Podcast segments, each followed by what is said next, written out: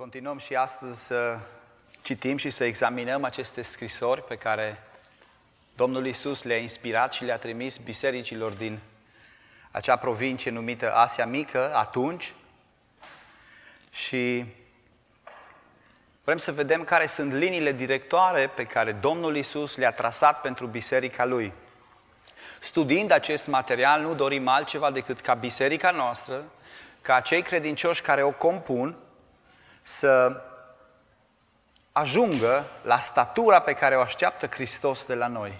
Și Dumnezeu să ne ajute la aceasta. Cântăm cântări atât de frumoase în care spunem că Isus este tot ceea ce noi ne dorim, cântăm cântări în care lăudăm numele Lui, ne închinăm înaintea Lui și nu dorim altceva decât să ajungem să fim biserica biruitoare, să fim acea categorie de oameni cărora Iisus le spune celui ce va birui, îi voi da să moștenească asta și asta și asta. Dumnezeu să ne ajute să fim acești oameni. Haideți să vedem astăzi ce transmite, ce scrie și ce vrea să spună cea de-a treia scrisoare din cele șapte, biserica, uh, scrisoare adresată bisericii din Pergam. O să citim din Apocalipsa, capitolul 2, de la versetul 12 până la 17. Îngerului bisericii din Pergam scrie Iată ce zice cel ce are sabia ascuțită cu două tăișuri. Știu unde locuiești, acolo unde este scaunul de domnie al satanei. Tu ții numele meu și n-ai lepădat credința mea, nici chiar în zilele acelea când Antipa, martorul meu credincios, a fost ucis la voi acolo unde locuiește satana. Dar am ceva împotriva ta. Tu ai acolo niște oameni care țin de învățătura lui Balaam, care a învățat pe Balac să pună o piatră de poticnire înaintea copilor lui Israel, ca să mănânce din lucrurile jertfite idolilor și să se dedea la curvie. Tot așa, și tu ai câțiva care de asemenea țin învățătura Nicolaiților pe care eu o urăsc. Pocăiește-te, dar.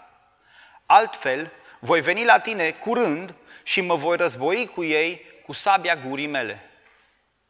Cine are urechi, să asculte ce zice bisericilor Duhul. Celui ce va birui, îi voi da să mănânce din mana ascunsă și îi voi da o piatră albă și pe piatra aceasta este scris un nume nou pe care nu-l știe nimeni decât acela care îl primește. Amin. Amin. Cea de-a treia scrisoare adresată orașului Pergam.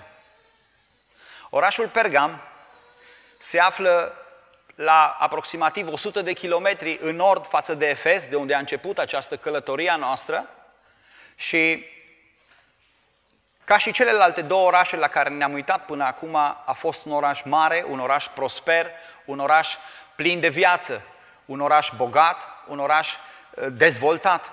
A fost capitala unei regiuni mai vaste și înainte ca Efesul să fie denumită capitala oficială a întregii provincii Asia Mici, Asiei Mici, Pergamul a fost capitala acestei regiuni. Era de asemenea un oraș cultural și universitar, Pergamul având o bibliotecă renumită la vremea aceea, care cuprindea peste 200.000 de volume, un număr care pentru acea perioadă în care cărțile erau scrise de mână, era o colecție destul de mare. Făcea în acest sens concurență cu biblioteca Alexandri, din Alexandria Egiptului, care era cea mai mare bibliotecă care a existat în vremea antică. Cărțile din această bibliotecă erau scrise pe niște membrane de piele care erau obținute prin prelucrarea diferitelor piei de animale, în mod special piele de oaie și piele de capră.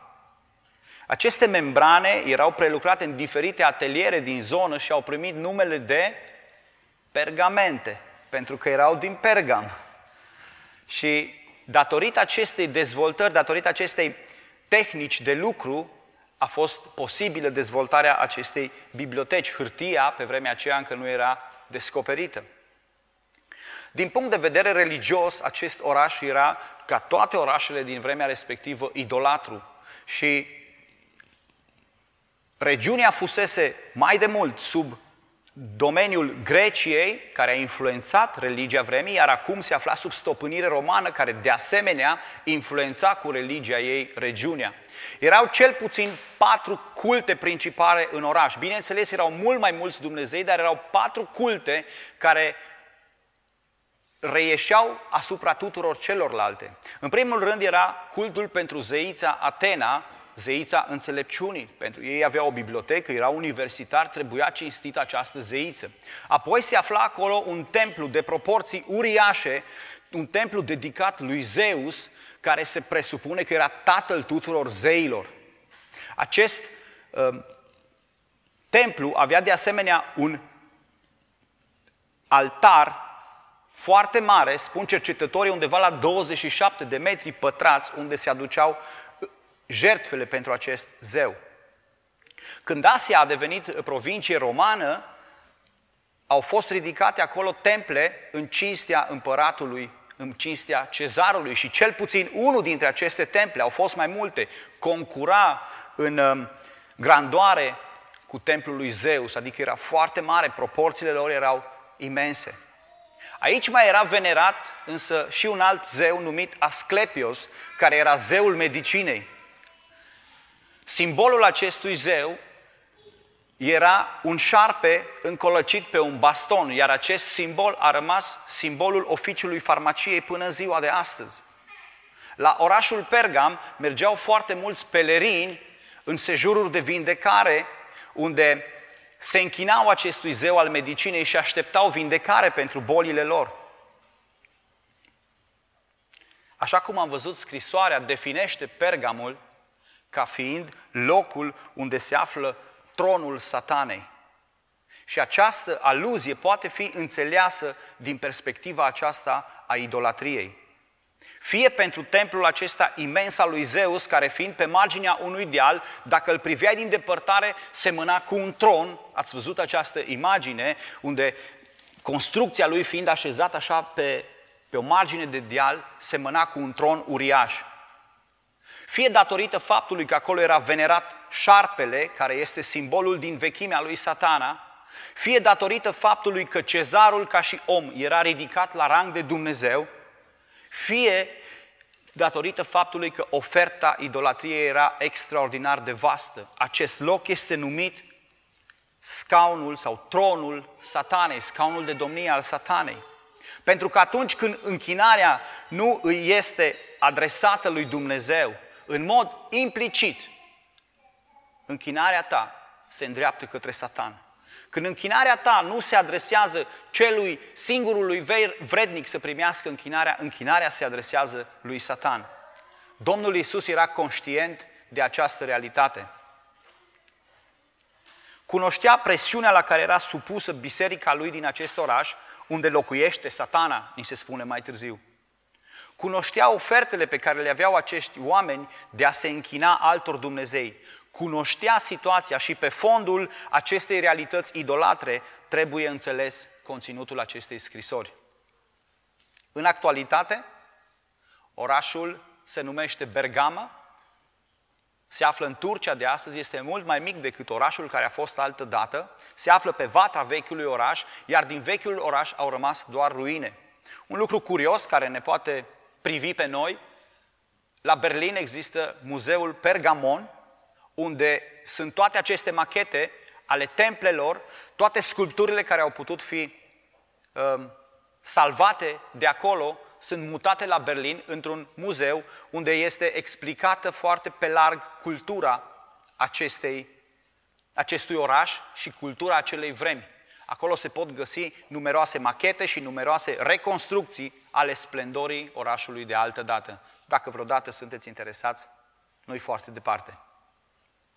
Despre biserica din Pergam nu avem nicio altă referință în Scriptură. Ea nu mai apare nicăieri, nici cu numele, nici, nici vreo aluzie la acest oraș în Scriptură, însă, la fel ca și în cazul bisericii din Smirna, se presupune că Apostolul Pavel, atât cât a locuit la Efes și a exercitat o activitate misionară în jurul Efesului și această biserică ar fi apărut în urma lucrării de evangelizare a lui Pavel. Dar ceea ce deducem din cuvânt și ceea ce este important, pentru că este notat în cuvântul lui Dumnezeu, este că această biserică era o biserică bine fundamentată pe cuvântul lui Dumnezeu, o biserică caracterizată de o credință statornică și dacă privim în versetul 13, sunt foarte tare subliniate aceste două aspecte. Tu ții numele meu. Tu nu ai lepădat credința. Chiar și atunci când a venit prigoana, chiar și când a Chiar și atunci când acest membru din biserica aceasta, așa cum este numit el aici, Antipa, a trebuit să fie martirizat. Tu nu ai părăsit credința. Biserica aceasta era o mărturie vie a numelui lui, a numelui lui Isus și țineau la numele acesta. Și ce frumos este ca biserică să auzi că Dumnezeu te laudă, că Domnul Isus te laudă și îți spune, știu că ții numele meu. Știu că numele tău e prețios pentru mine. Știu că credința, chiar dacă trebuie să plătești un preț de sânge, chiar dacă trebuie să plătești cu prețul vieții, tu ții la credința asta și nu renunți la ea. Ce mângâiere și ce bucurie când biserica este lăudată de Hristos pentru credința ei. Dar din nefericire, imediat după asta, după această descriere, vedem că biserica era oarecum divizată și unii dintre cei ce aparțineau acestei biserici au început să se țină de alte învățături. Nu au rămas în totalitate fideli adevărului. Nu era predicată în mod oficial o altă învățătură, să fim uh, atenți la lucrul acesta. De la Anvon nu se predica sau nu se învăța o doctrină greșită. Din potrivă, biserica, am spus deja, era lăudată pentru credința ei și pentru faptul că ținea cu corectitudine numele lui Isus. Dar existau grupări de oameni care acceptau compromisul în viața lor. Care acceptau compromisul în viața lor. Ei participau la adunare, ascultau predica sau învățătura sau cum era în vremea aceea, în grupa lor și în viața lor de zi cu zi, ei nu aplicau în totalitate ceea ce învățau și ceea ce găseau în cuvânt, ci aplicau alte învățături care circulau în lumea din jurul lor. Și biserica cocheta cu obiceiurile lumii, flirta cu aceste lucruri și își permitea să ia parte la jertfele idolești și la sărbătorile care se întâmplau în templele din prejurul lor. Ce asemănare cu lumea noastră, parcă biserica din Pergam seamănă puțin cu situația bisericilor de astăzi, în care lumea ne oferă o ofertă extraordinară de atâtea și atâtea lucruri la care putem participa și fiecare dintre noi suntem tentați să spunem, dar nu, eu îl cunosc pe Isus. Eu țin la numele lui Isus. Și ce dacă fac asta? Și în mod special, Scrisoarea aceasta ne prezintă două linii de învățătură greșită care au început să divizeze comunitatea aceasta. Și prima este numită în mod simbolic învățătura lui Balaam. Și vă mărturisesc, povesteam și cu Cioba că mi-a dat de lucru omul ăsta săptămâna asta în fiecare zi. Am găsit istoria lui în cartea Numeri din Vechiul Testament și am citit-o de câteva ori să înțeleg ce a făcut atât de greșit omul ăsta. Și când citești pentru doar ca lectură istorisirea aceasta, pare că totul e normal. Balam era un om care provenea din Mesopotamia, este numit ghicitor și profet. Un om care ghicea viitorul, care prezicea lucrurile cu exactitate. Și poporul Israel, în cucerirea țării Canaanului, ajunge lângă ținutul Moabiților acești oameni moabiții erau conduși de un împărat numit Balac. Balac auzise că poporul Israel uh, cucerește tot mai multe teritorii și mai mult de atât, auzise că Dumnezeu îi ajută în incursiunile lor militare și câștigă bătălie după bătălie. Și era speriat. Și și-a spus în sinea lui, poporul acesta eu n-am cum să-l, să-l înving, n-am cum să birui. De aceea a apelat la acest proroc și l-a chemat pe Balam ca să blesteme poporul lui Israel și i-a făgăduit și i-a promis o sumă foarte mare de bani. Metaforic i-a spus, o să-ți umplu casa cu aur. Wow! Balam a fost ademenit de banii împăratului și Dumnezeu a fost împotriva lui. Însă el a tot insistat pe lângă Dumnezeu și a spus, o să-l întreb dacă mă lasă. Dumnezeu a spus, nu mă lasă. Ok, las că-l mai întreb și mâine. Mai insist, mai insist. Și până la urmă s-a dus. A plecat înspre câmpul de bătălie chemat de ministrii lui Balac, dar pe drum, călărind o măgăriță, mijlocul lui de transport din vremea aia, măgărița s-a oprit de câteva ori în drumul ei, pentru că ea, ca și animal, percepea o prezență spirituală care le oprea drumul. Și Balac, în încăpățânarea lui de a ajunge acolo, a bătut animalul de trei ori. Și în aceste condiții s-a întâmplat un lucru inedit și un lucru miraculos în care măgărița, un animal necuvântător, s-a întors spre el și l-a întrebat, de ce mă bați? În momentul acela spune Biblia că i s-au deschis și lui ochii și l-a văzut pe îngerul Domnului cu sabia scoasă din teacă, cum bloca drumul. Și îngerul l-a avertizat din nou, drumul pe care merge este un drum care merge la pierzare. Ei, Balac, ă, Balam în cele din urmă ajunge în tabăra lui Balac și Balac era, uite aici e poporul, blesteamă Balac încearcă de patru ori să blesteme poporul Israel. De patru ori este dus în patru locuri diferite, face acolo niște altare, se închină lui Dumnezeu și vrea să blesteme poporul. Însă, pe gura lui ies doar binecuvântări. Din gura lui iasă doar binecuvântare pentru poporul evreu și prăpăd pentru poporul Moabului. Văzând lucrul acesta, Balam se supără foarte tare și în povestirea din numeri, această povestire se termină că Balac s-a supărat și l-a trimis acasă cu mâinile goale.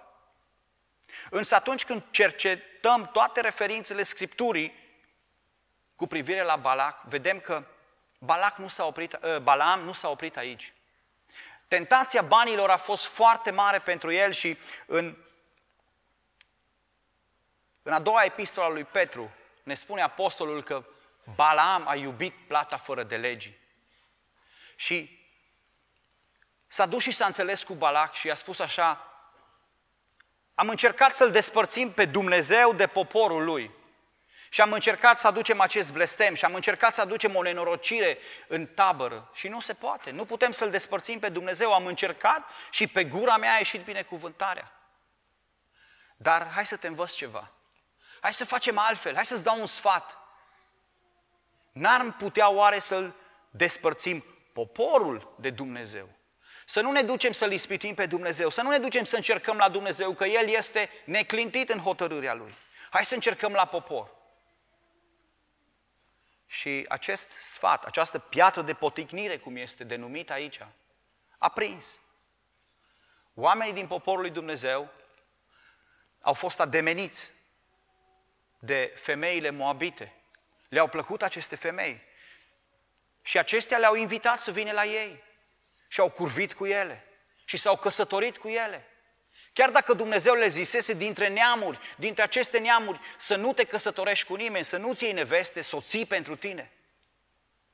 Ei s-au căsătorit cu ele. Ba mai mult, în numeri, capitolul 25, primele trei versete descriu aceasta. Când poporul stătea la Sitim, prima dată s-a dus și a curvit cu fetele de acolo. Iar apoi femeile au spus, haideți cu noi la sărbătorile noastre. Hai să ieșim în seara asta la o serbare. Hai să închinăm tămâie Dumnezeilor noștri, haideți să ne închinăm înaintea Lui. Și o mare parte din popor a fost prinsă în această cursă. Balaam avusese dreptate. Dacă îi vom despărți de Dumnezeu, noi putem să ieșim afară din scenă pentru că ei se vor întoarce împotriva Dumnezeului lor și Dumnezeu își va aprinde mânia împotriva lor. Și planul acesta greșit și diabolic a reușit. Poporul a suferit o mare înfrângere și au fost omorâți foarte mulți din Israel din pricina mâniei Domnului, pentru că au ales să se compromită.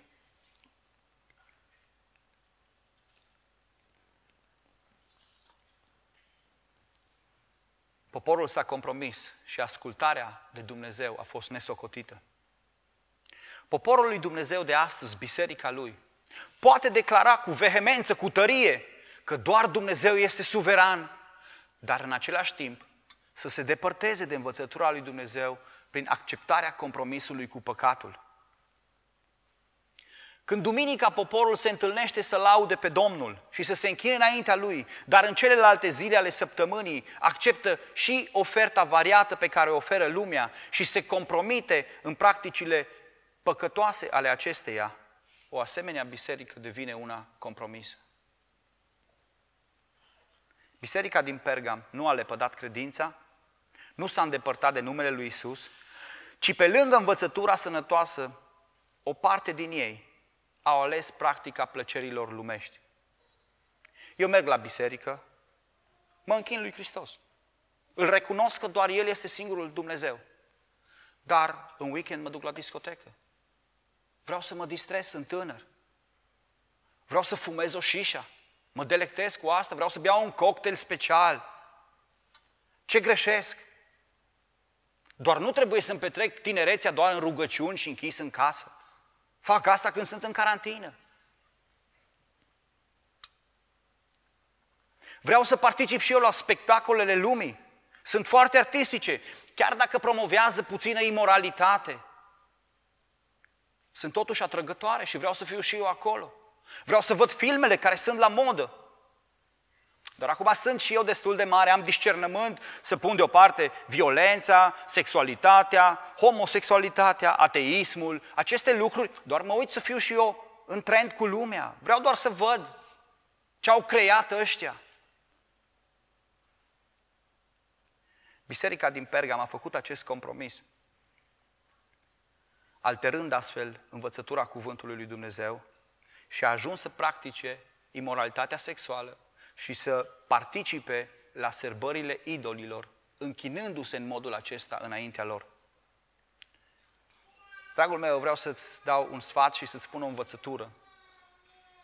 Participând la ritualurile lumii, nu vei putea rămâne doar un spectator pasiv.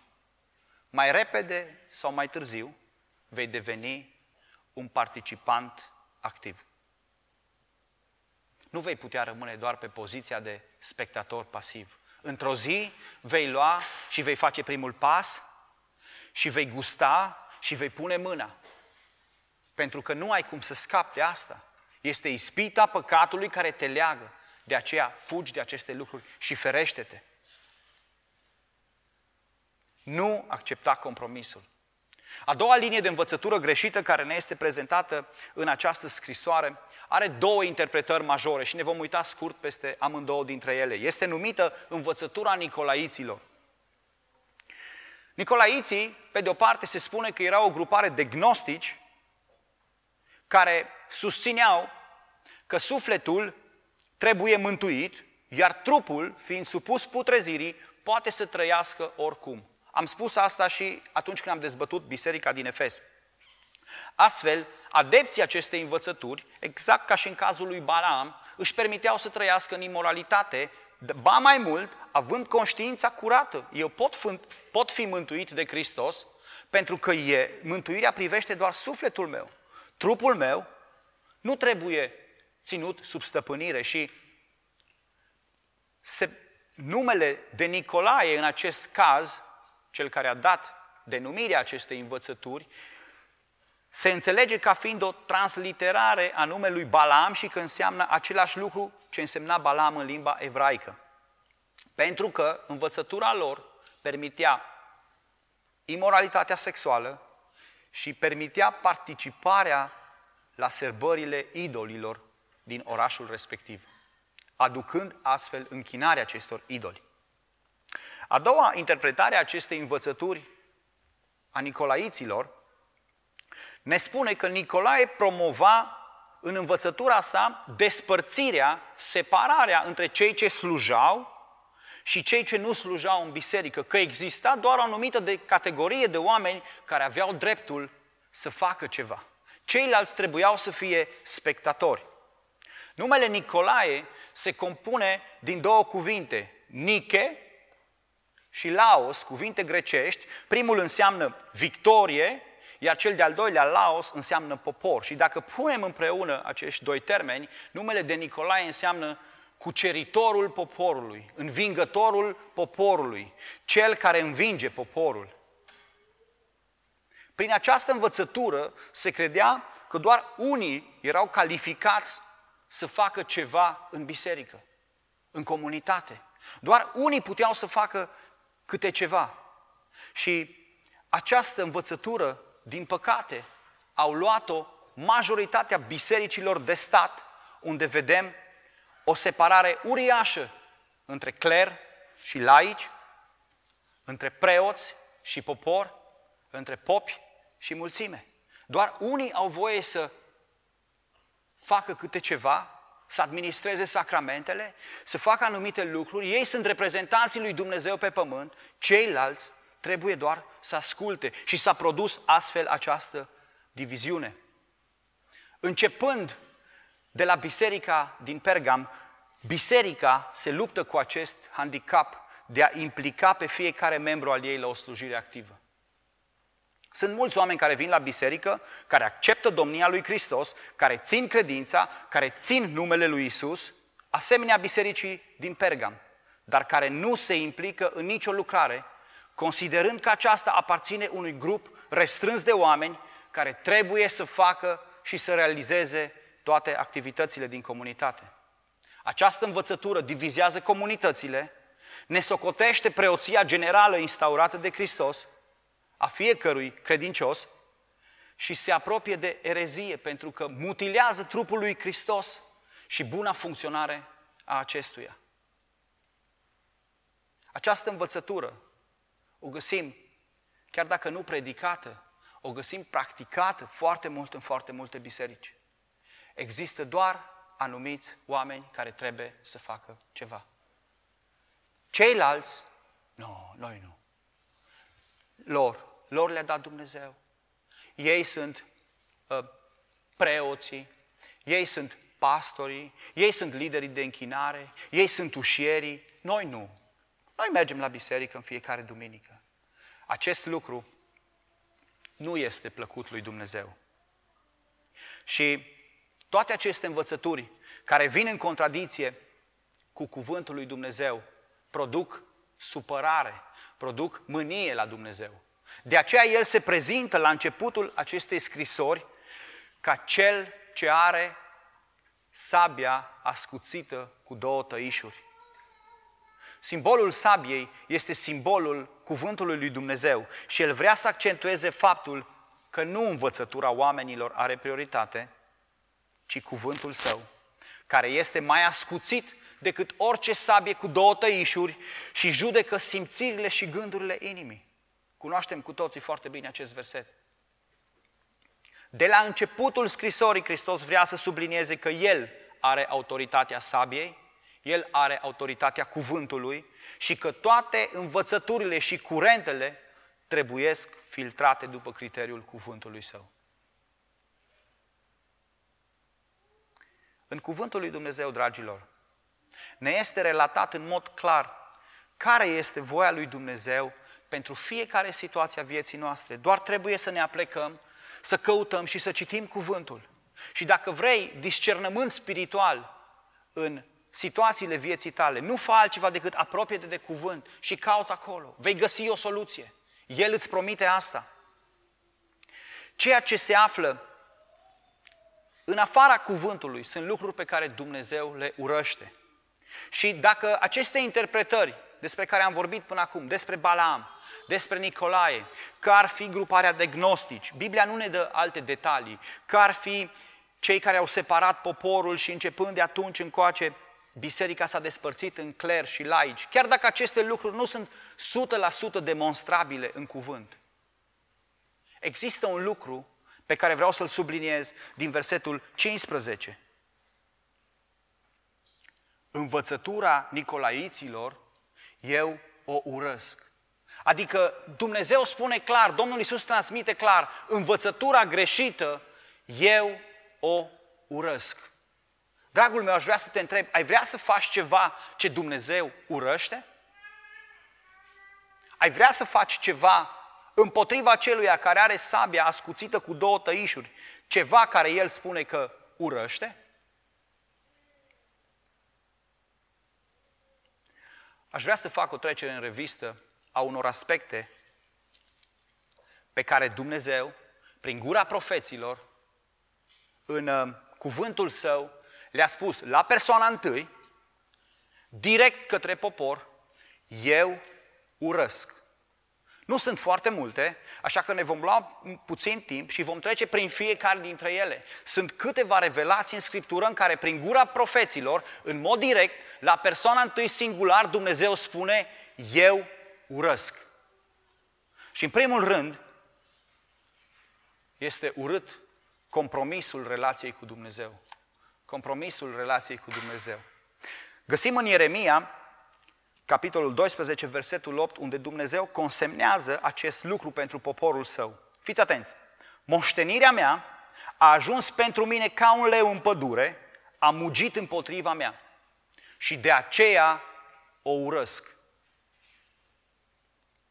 Această descriere metaforică a acelui leu care fuge, se ascunde în pădure și răcnește împotriva lui, este imaginea celui răzvrătit. Cel mai grav compromis este răzvrătirea împotriva lui Dumnezeu. Acesta stă de fapt la baza tuturor celorlalte compromisuri. Când oamenii creați după chipul și asemănarea lui Dumnezeu, cu scopul de a lăuda pe Dumnezeu, pentru a reflecta gloria lui divină, se întorc împotriva lui Dumnezeu și ridică glasul împotriva lui și spun, nu există Dumnezeu, nu-L recunosc.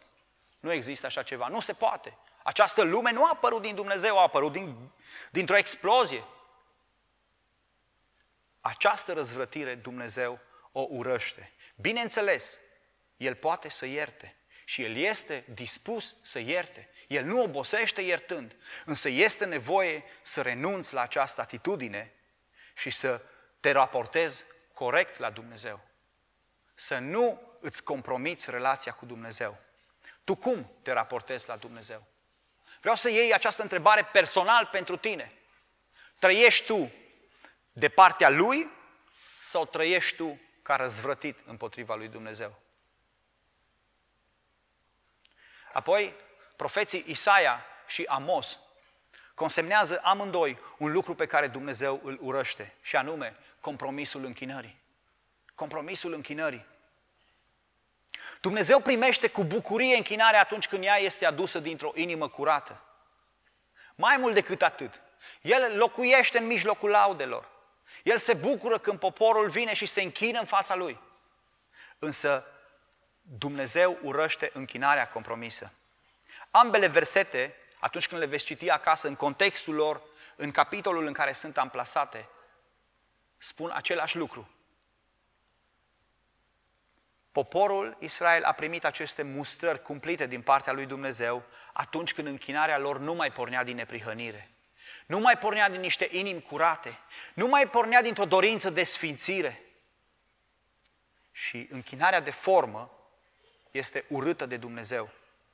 Dragă biserică, pentru a nu fi urât, pentru a nu fi urâtă de Dumnezeu. Fii atentă la închinarea ta și alege să te închini lui Dumnezeu așa cum dorește El. Există mai apoi oameni care aleg să numească răul bine și binele rău.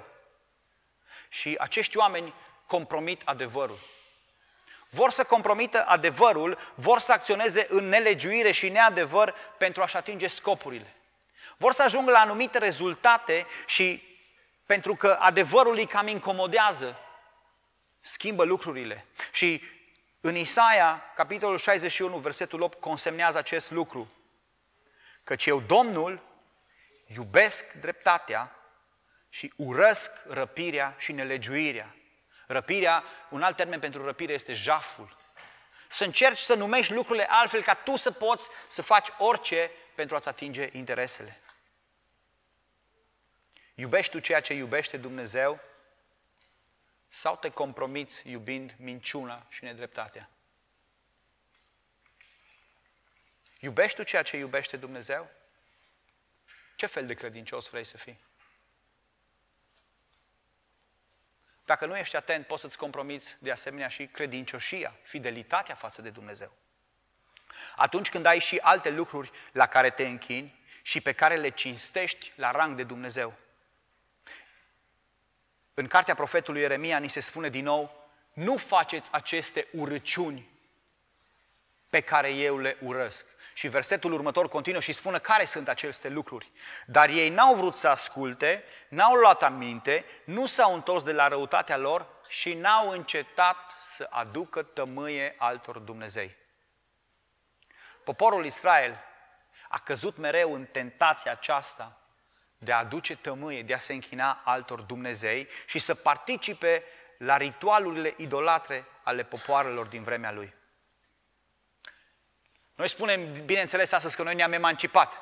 Noi nu mai ardem tămâie și nu se mai participă nici la bisericile care ard tămâie în cinstea lui Dumnezeu, dar rămite la idoli.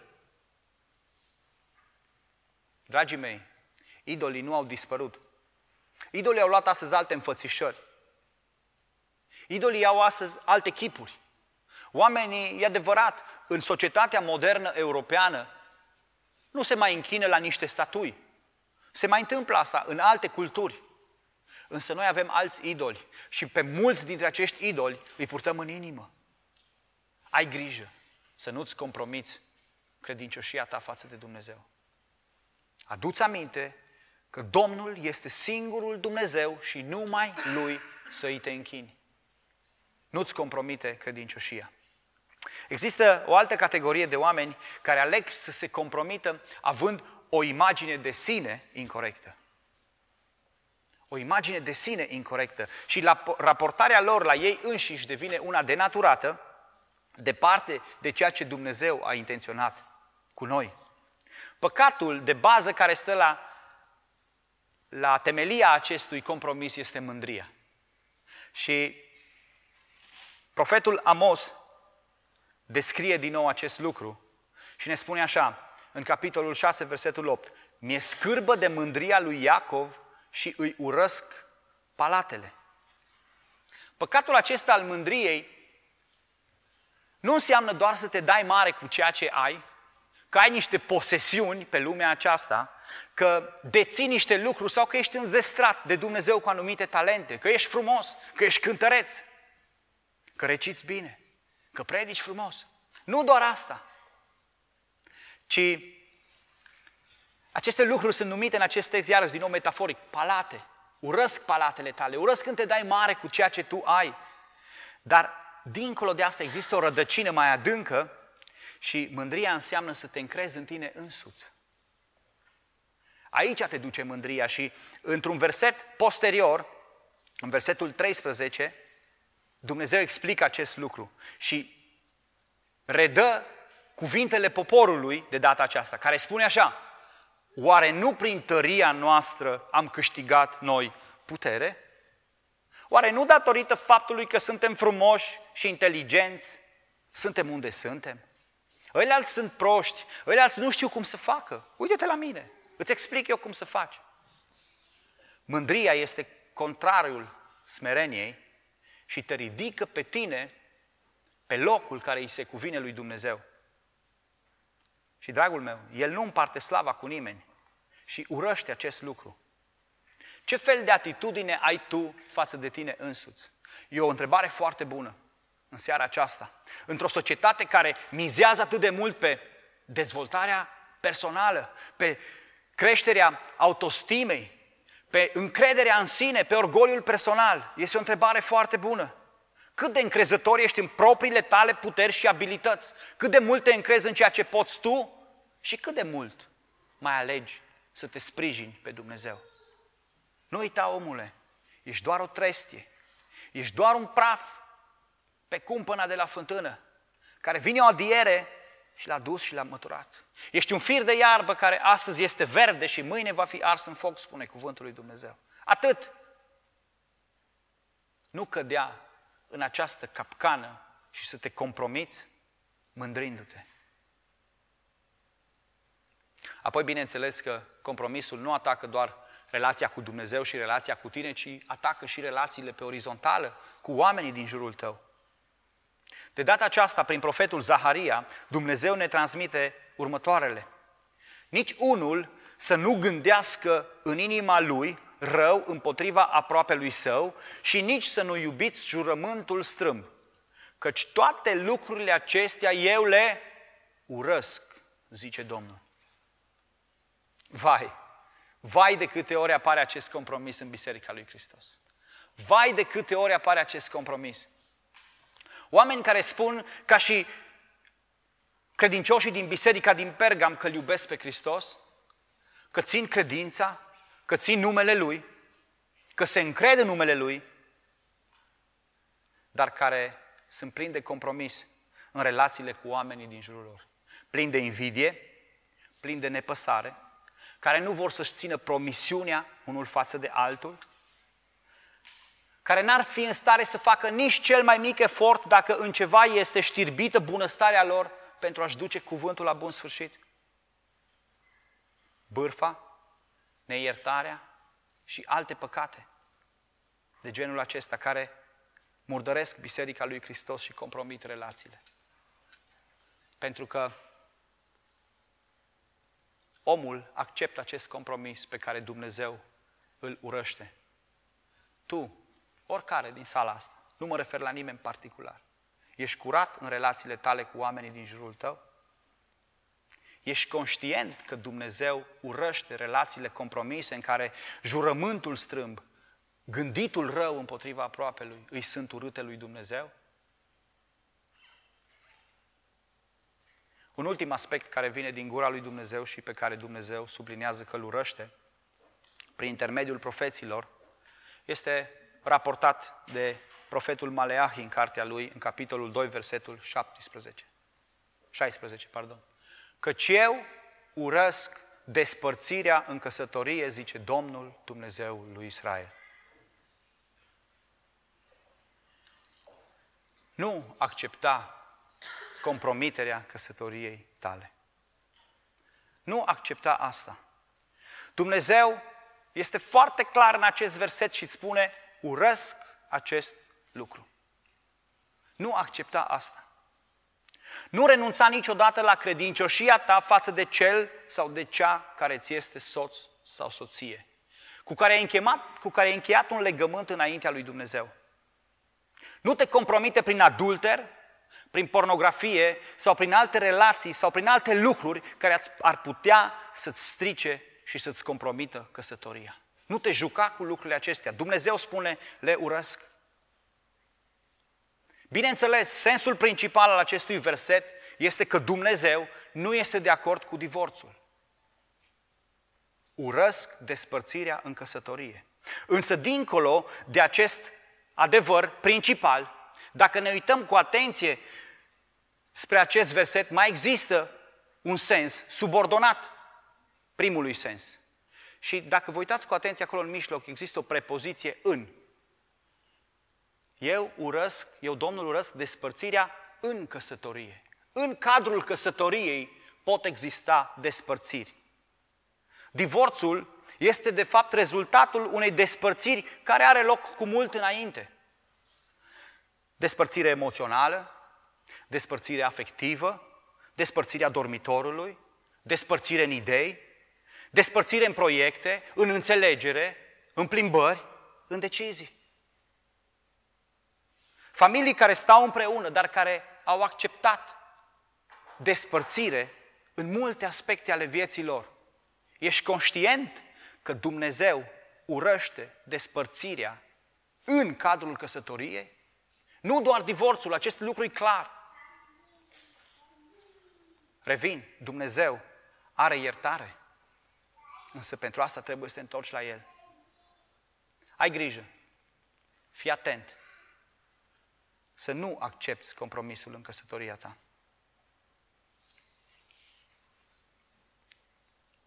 Biserica poate avea o mărturisire de credință corectă, o doctrină coerentă, să cunoască adevărul despre Hristos și să țină sus și tare principalele învățături ale lui Dumnezeu, dar trebuie să fie atentă, să nu accepte compromisul în atitudinile de zi cu zi, în lucrurile care par mărunte, pentru că altfel mărturia ei va fi compromisă. Credinciosul adevărat nu are voie de dragul unor plăceri efemere să acceptă să facă lucruri pe care Dumnezeu le urăște. Biserica lui Hristos nu acceptă nici un fel de compromis. Și astfel, Isus o va înfățișa înaintea Tatălui,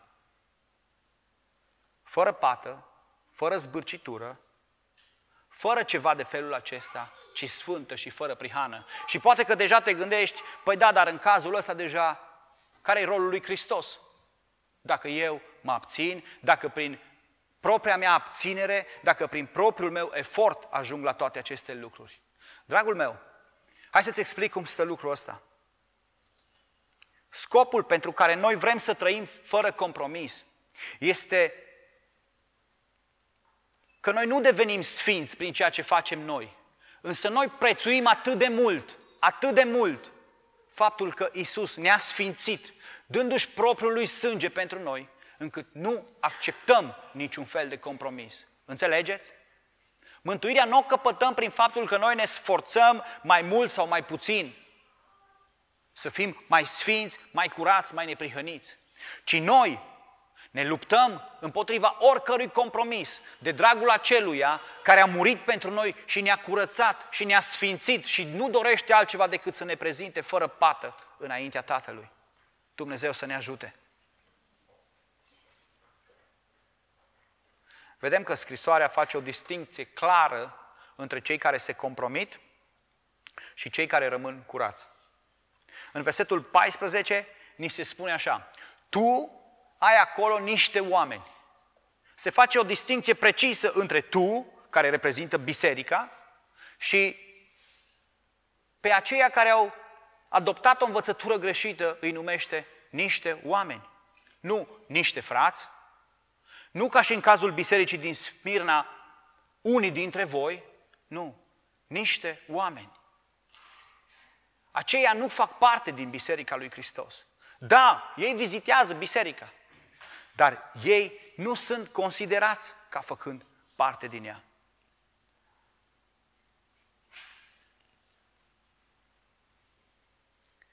Dacă vii la biserică, dacă participi la întâlnirile bisericii, nu înseamnă neapărat că faci parte din biserică. Vreau să fii atent la lucrul ăsta. Ocuparea unui loc în sală nu garantează un loc în trupul lui Hristos, ci această apartenență la trupul lui Hristos este dată de fidelitatea ta, de fidelitatea credinciosului la învățătura lui Hristos, de credincioșia dovedită față de persoana lui Isus, mirele iubit și așteptat. Nu te înșela crezând că participarea la anumite servicii religioase îți permite să trăiești în compromis. Nu te amăgi crezând că poți trăi în orice fel de plăceri neîngăduite de Dumnezeu în timpul săptămânii, iar prezența ta la slujba religioasă a comunității va ameliora situația ta. Este o greșeală să crezi așa ceva. Caută să nu fii printre acei niște oameni care fac lucruri pe care Dumnezeu le urăște, ci caută să fii partea bisericii biruitoare a lui Hristos care nu acceptă compromisul. Luptă-te pentru asta. Atunci faci parte din biserica lui Hristos. Sunt atât de mulți oameni care cred că aprind o lumânare, că merg duminica și pun bani la colectă și acest lucru le garantează apartenența la trupul lui Hristos. Este un lucru greșit. Apartenența lui Hristos înseamnă trăire după ceea ce dorește Hristos. Trăire așa cum dorește Hristos, fără să accepti niciun compromis și fără să faci nimic în mod conștient și voit din ceea ce El urăște. Vedem că această despărțire între cele două categorii de oameni devine și mai evidentă în versetul 16. Acolo este enunțată și atenționarea și spune așa, Pocăiește-te dar, altfel, altfel voi veni la tine curând și mă voi război cu ei, cu sabia gurii mele.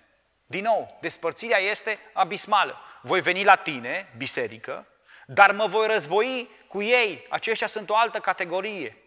Ei nu fac parte din biserică sau prin atitudinea lor s-au exclus din biserică.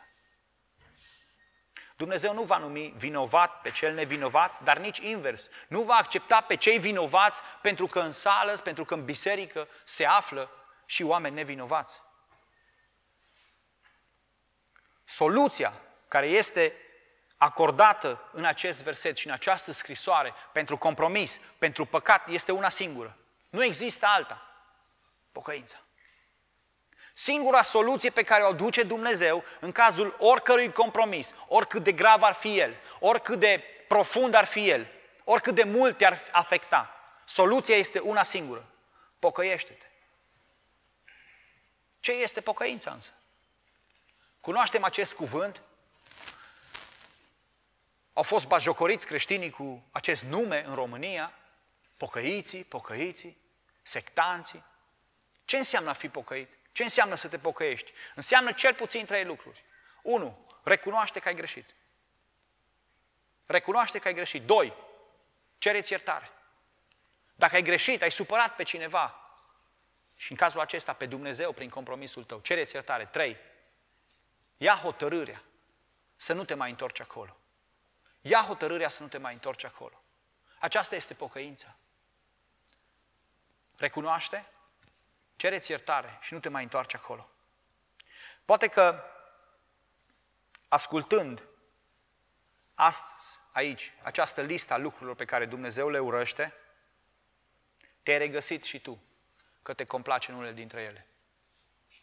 Poate ți-ai dat seama că relația ta cu Dumnezeu este compromisă și că ești răzvrătit împotriva lui Dumnezeu și că n-ai încheiat un legământ cu El și că îi întorci spatele, continui să-i întorci spatele și să îți ridici glasul împotriva Lui și să spui, da, cine e Dumnezeu ăsta?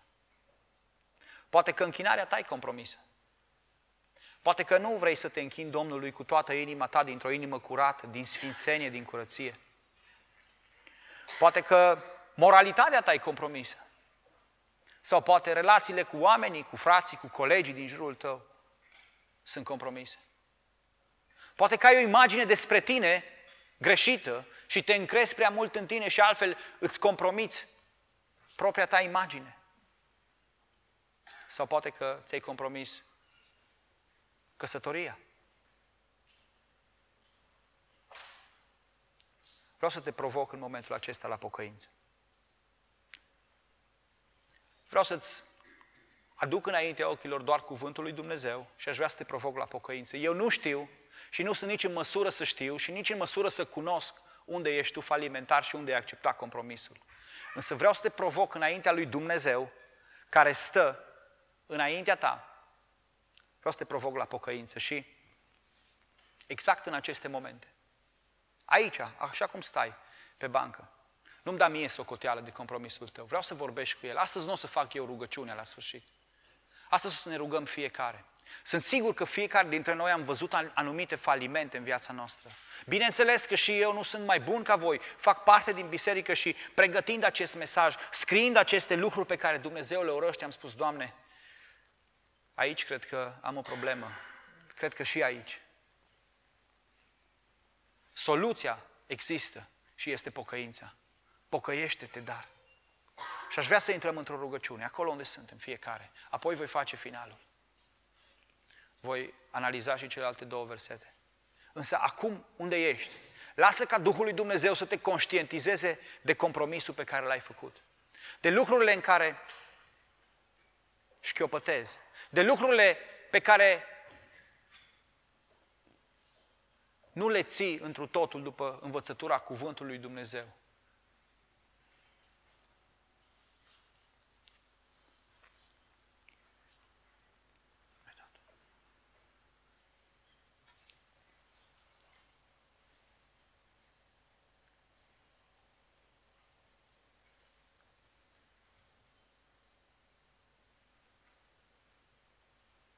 Doamne, te rog în mod special să ne ierți acolo unde am nesocotit sfințenia pe care am primit-o cadou de la Tine și am mânjit-o prin compromis. Îți mulțumim, Doamne, că Tu nu obosești iertând și că la Tine mai este îndurare. Amin. Amin. Ori de câte ori ajungi să te lupți cu compromisul, dragul meu, amintește-ți că este o soluție pocăința. Nu te juca cu aceste lucruri și alege să trăiești cât poți tu de curat înaintea lui Dumnezeu. Și dacă se întâmplă să cazi, spune cuvântul lui Dumnezeu că cel neprihănit de șapte ori cade, însă de șapte ori se duce și cere iertare și este ridicat de Dumnezeu iarăși. Scrisoarea aceasta se termină cu două consecințe raportate exact la modul în care vom privi pocăința. Scrisoarea se termină cu două consecințe, două direcții diferite una de alta. Prima dintre ele este partea a doua a versetului 16. Altfel, adică dacă nu te pocăiești, mă voi război cu ei, cu sabia gurii mele. Exact ca la Balam. Balam a fost confruntat cu îngerul care avea o sabie scoasă din teacă. Iar mai încolo, în capitolul 31 din numeri, ne spune că Balam a fost omorât de sabia copiilor lui Dumnezeu. El a continuat în atitudinea lui. Nu e vorba de o sabie neapărat fizică care să te atingă. Însă, dacă nu accepti să te pocăiești, dacă nu alegi să te pocăiești și să te întorci la Dumnezeu de la păcatele tale, fie că ești un om care n-ai deloc o relație cu Dumnezeu, fie că ești un om care te joci în relația ta cu Dumnezeu, vei avea parte de o confruntare cu Dumnezeu. Și crede-mă că oricine ai fi tu, nu ești pregătit pentru asta. Crede-mă că oricare ar fi arsenalul tău, nu ajută la nimic împotriva suflării gurii sale. Evrei, capitolul 10, din care s-au citit astăzi la închinarea cele frumoase versete de la sfârșitul capitolului, ultimele 20 de versete pe care vi le-am pus ca și text de studiu pentru astăzi, vorbesc tocmai despre aceste două lucruri. Și la închinare a fost citit partea aceea când noi vom primi moștenirea aceea, când vom primi răsplata. Însă, versetele dinainte ne vorbesc foarte mult despre consecința celor care aud și nu vor să se pocăiască. Care aleg să-L răstignească din nou pe Domnul Slavei, care nu mai au o soluție pentru păcatul lor, pentru că au renunțat la Hristos.